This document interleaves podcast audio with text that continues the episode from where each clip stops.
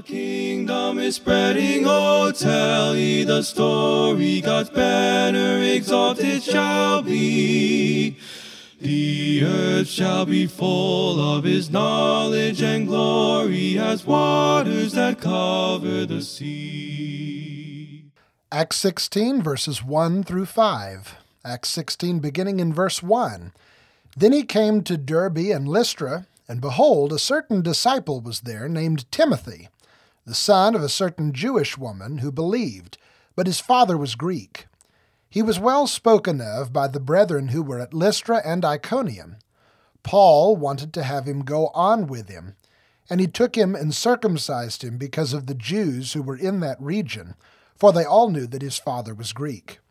And as they went through the cities, they delivered to them the decrees to keep, which were determined by the apostles and elders at Jerusalem.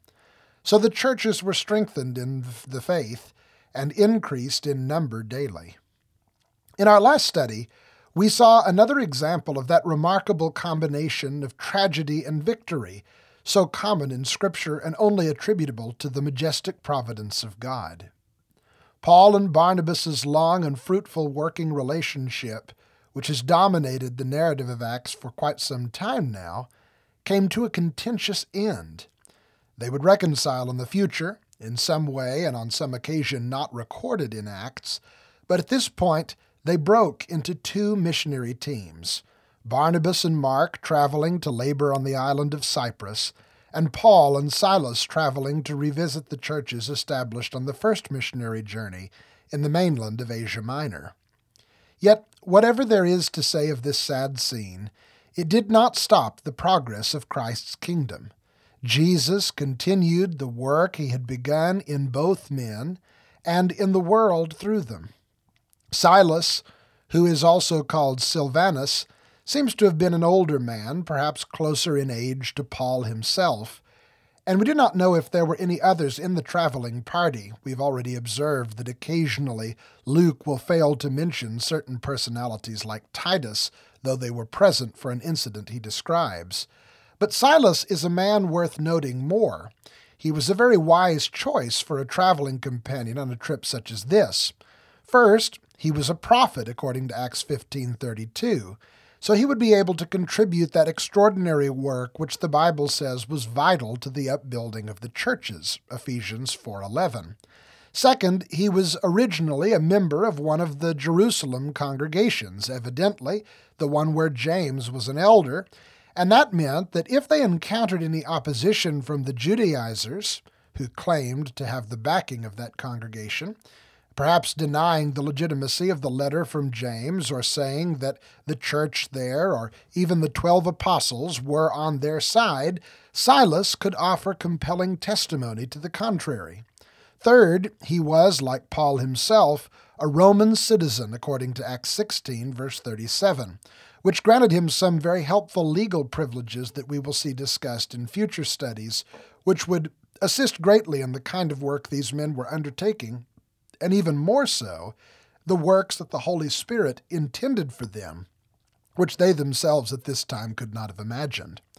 Since they were not going to visit Cyprus, Paul's company took the land route to Galatia, traveling through Syria and his homeland of Cilicia, and Luke says, strengthening the churches that were there.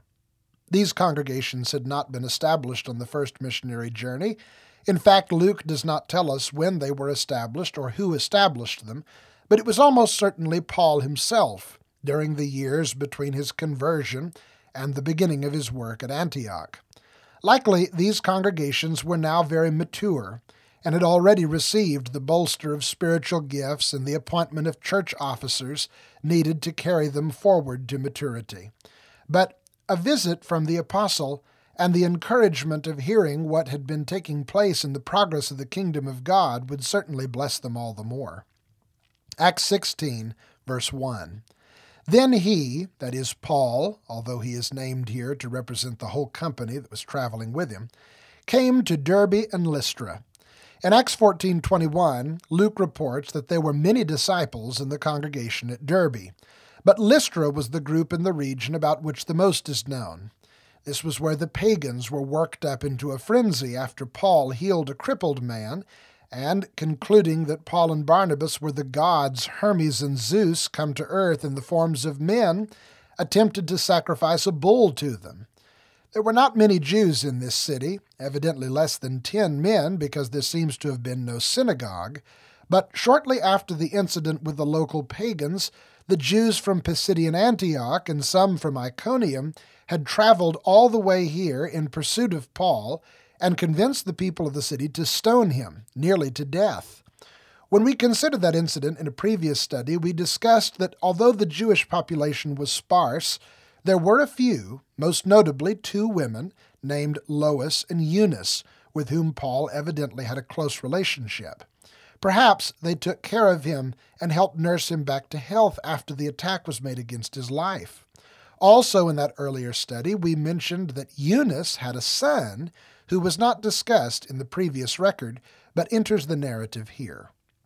Verse 1 continues And behold, a certain disciple was there, named Timothy, the son of a certain Jewish woman who believed, but his father was Greek. Luke introduces Timothy with, And behold, an expression designed to turn full attention to a significant and often surprising development. The surprise may have been that much sooner than Paul would have expected, God's providence led him to one who could serve in the role from which he had rejected John Mark. Or it may have been that he was simply surprised to see the amazing progress that this young man had made since Paul last saw him. Luke says he was a disciple, and in 1 Timothy 1 and verse 2, Paul calls Timothy his son in the faith, which most take to mean that he had converted Timothy and perhaps personally baptized him. That would have been either on his first or second visit to Lystra during the first missionary journey a few years earlier. If Timothy was a Christian when Paul was stoned, perhaps he witnessed that event. But even if he did not obey the gospel until they passed back through the city to ordain elders there, he certainly knew what Paul had endured and how he had refused to allow his personal safety to stand in the way of the spiritual well being of the saints there, like Timothy himself, and his mother, and his grandmother. Although the Bible records no words that may be directly and confidently attributed to Timothy, what Paul says about him indicates that he had tremendous love and loyalty to Paul and reciprocated the affection that the older preacher had toward him. Paul viewed Timothy like a son, and we can be fairly certain that Timothy viewed Paul like a father. As Luke informs here, and Paul affirms in a later place, his real father was not a believer. He was evidently a pagan and may even have been dead by the time that Paul came into the city with the gospel. Timothy was a good young man who received instruction in the Holy Scripture from childhood, according to 2 Timothy 3:15, and allowed the genuine faith of his mother and grandmother to become his own, 2 Timothy 1:5. However, he would have been viewed negatively by the Hebrew Jews because the marriage of his mother and father was actually regarded as unlawful. The book of Jubilees even called for fathers who gave their daughters as wives for the pagans to be stoned, and said that the women should be burned. Jubilees 30, verses 7 through 8.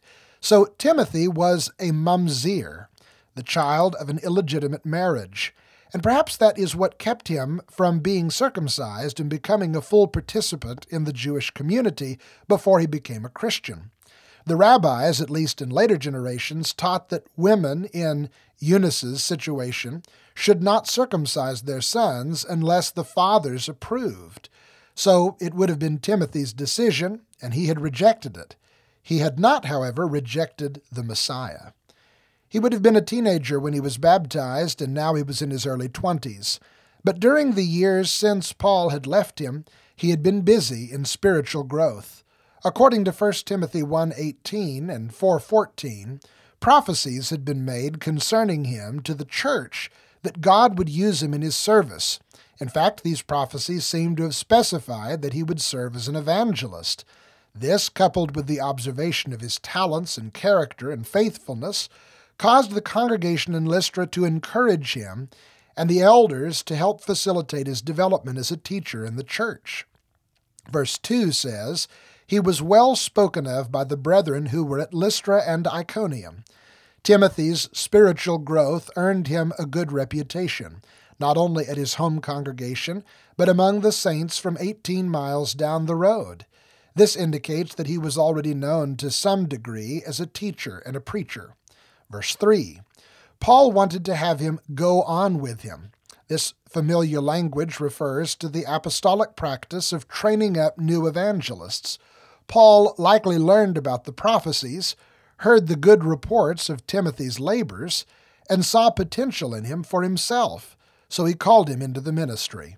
Really, it is God who calls all workers into the ministry. Sometimes he issues that call directly and supernaturally, as in the case of Saul himself out on the Damascus Road, and sometimes he does it through the instrumentality of his people, elders, preachers, parents, and others, as in this case and in modern cases. It is good and right and the will of God that his churches should be watching and working to make sure that everyone who is a Christian and who is being raised to be a Christian is learning how to cultivate their gifts for God's service and glory and what God's intentions are for them according to his teachings in the Bible.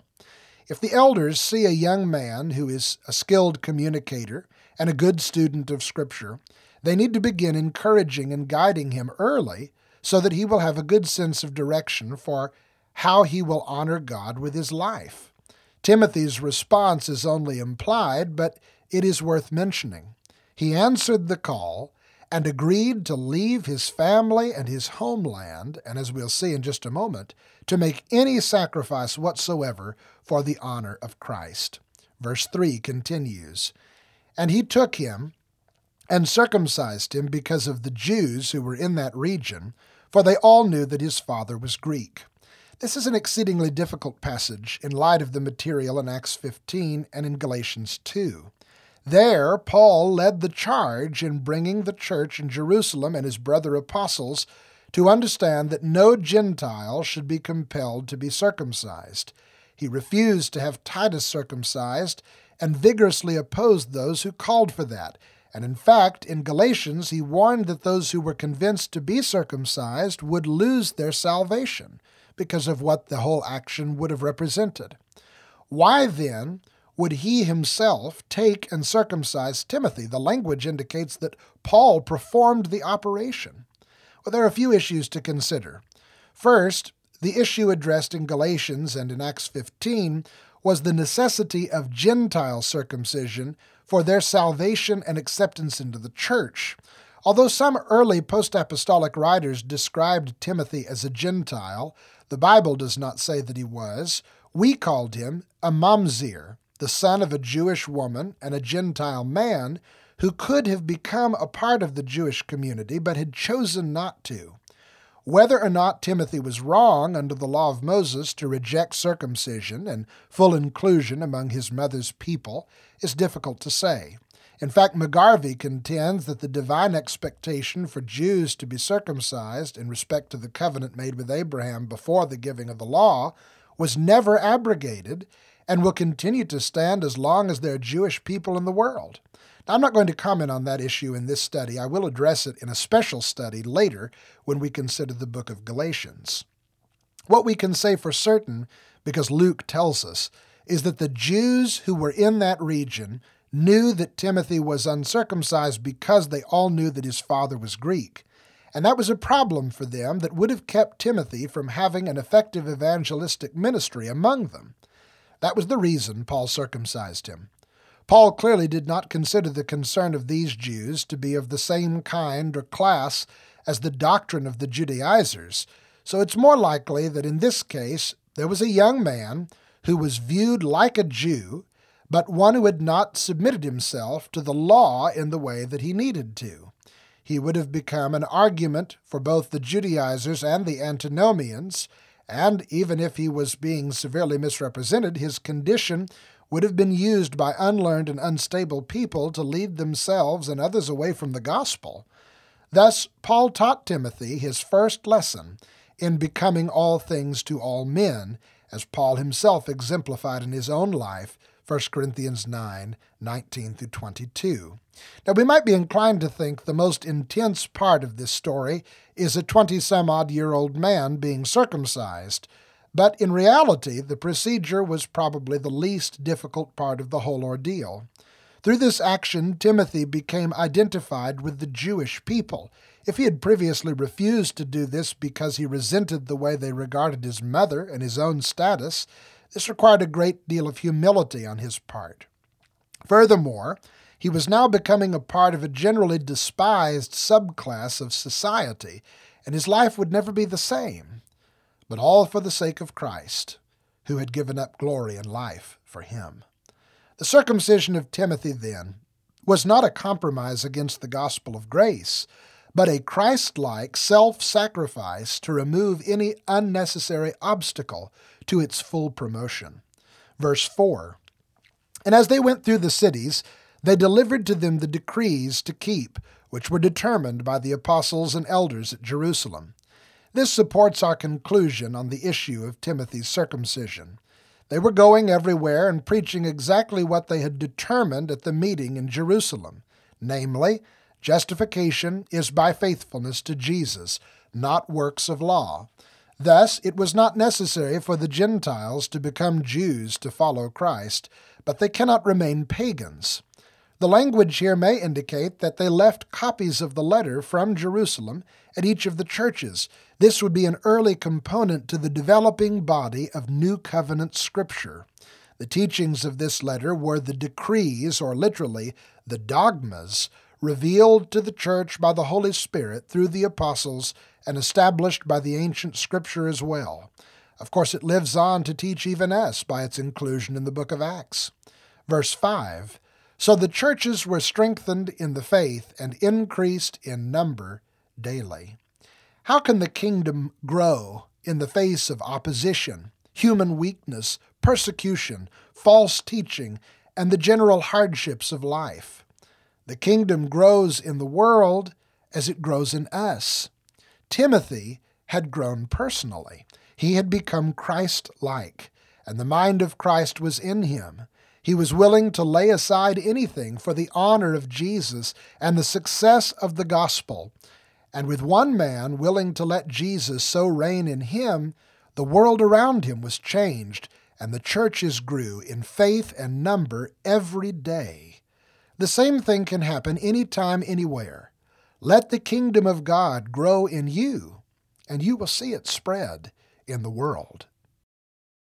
Thanks for listening to Verse by Verse. I'm Clinton DeFrance. I'm a Christian Bible student and evangelist from Tulsa, Oklahoma, and this podcast is made available by the Congregation of Christians of which I am a member in East Tulsa. Please come meet us if you have the chance. You can learn more about us at our website, tulsachurchofchrist.com. Our music is from Andrew Martin, a very talented Christian brother in the Dallas Fort Worth area of Texas. You can check out his SoundCloud for more beautiful and uplifting productions from him. For news, articles, previous episodes, or to request a Bible study or a lecture series with me, visit vbvpodcast.com. Please subscribe to the podcast and give us a good review if you enjoy the studies. God bless and have a great week. From all the dark places of earth's heathen races, oh, see how the thick shadows fly. The voice of salvation awakes every nation. Come over and help us, they cry. The kingdom is spreading, oh, tell ye the story. God's banner exalted shall be. The earth shall be full of his knowledge and glory as waters that cover the sea. With praising and singing and jubilant ringing, their arms of rebellion cast down. At last every nation, the Lord of salvation, with glory their effort shall crown. The kingdom is spreading, oh, tell ye the story. God's banner exalted shall be. The earth shall be full of his knowledge and glory as waters that cover the sea.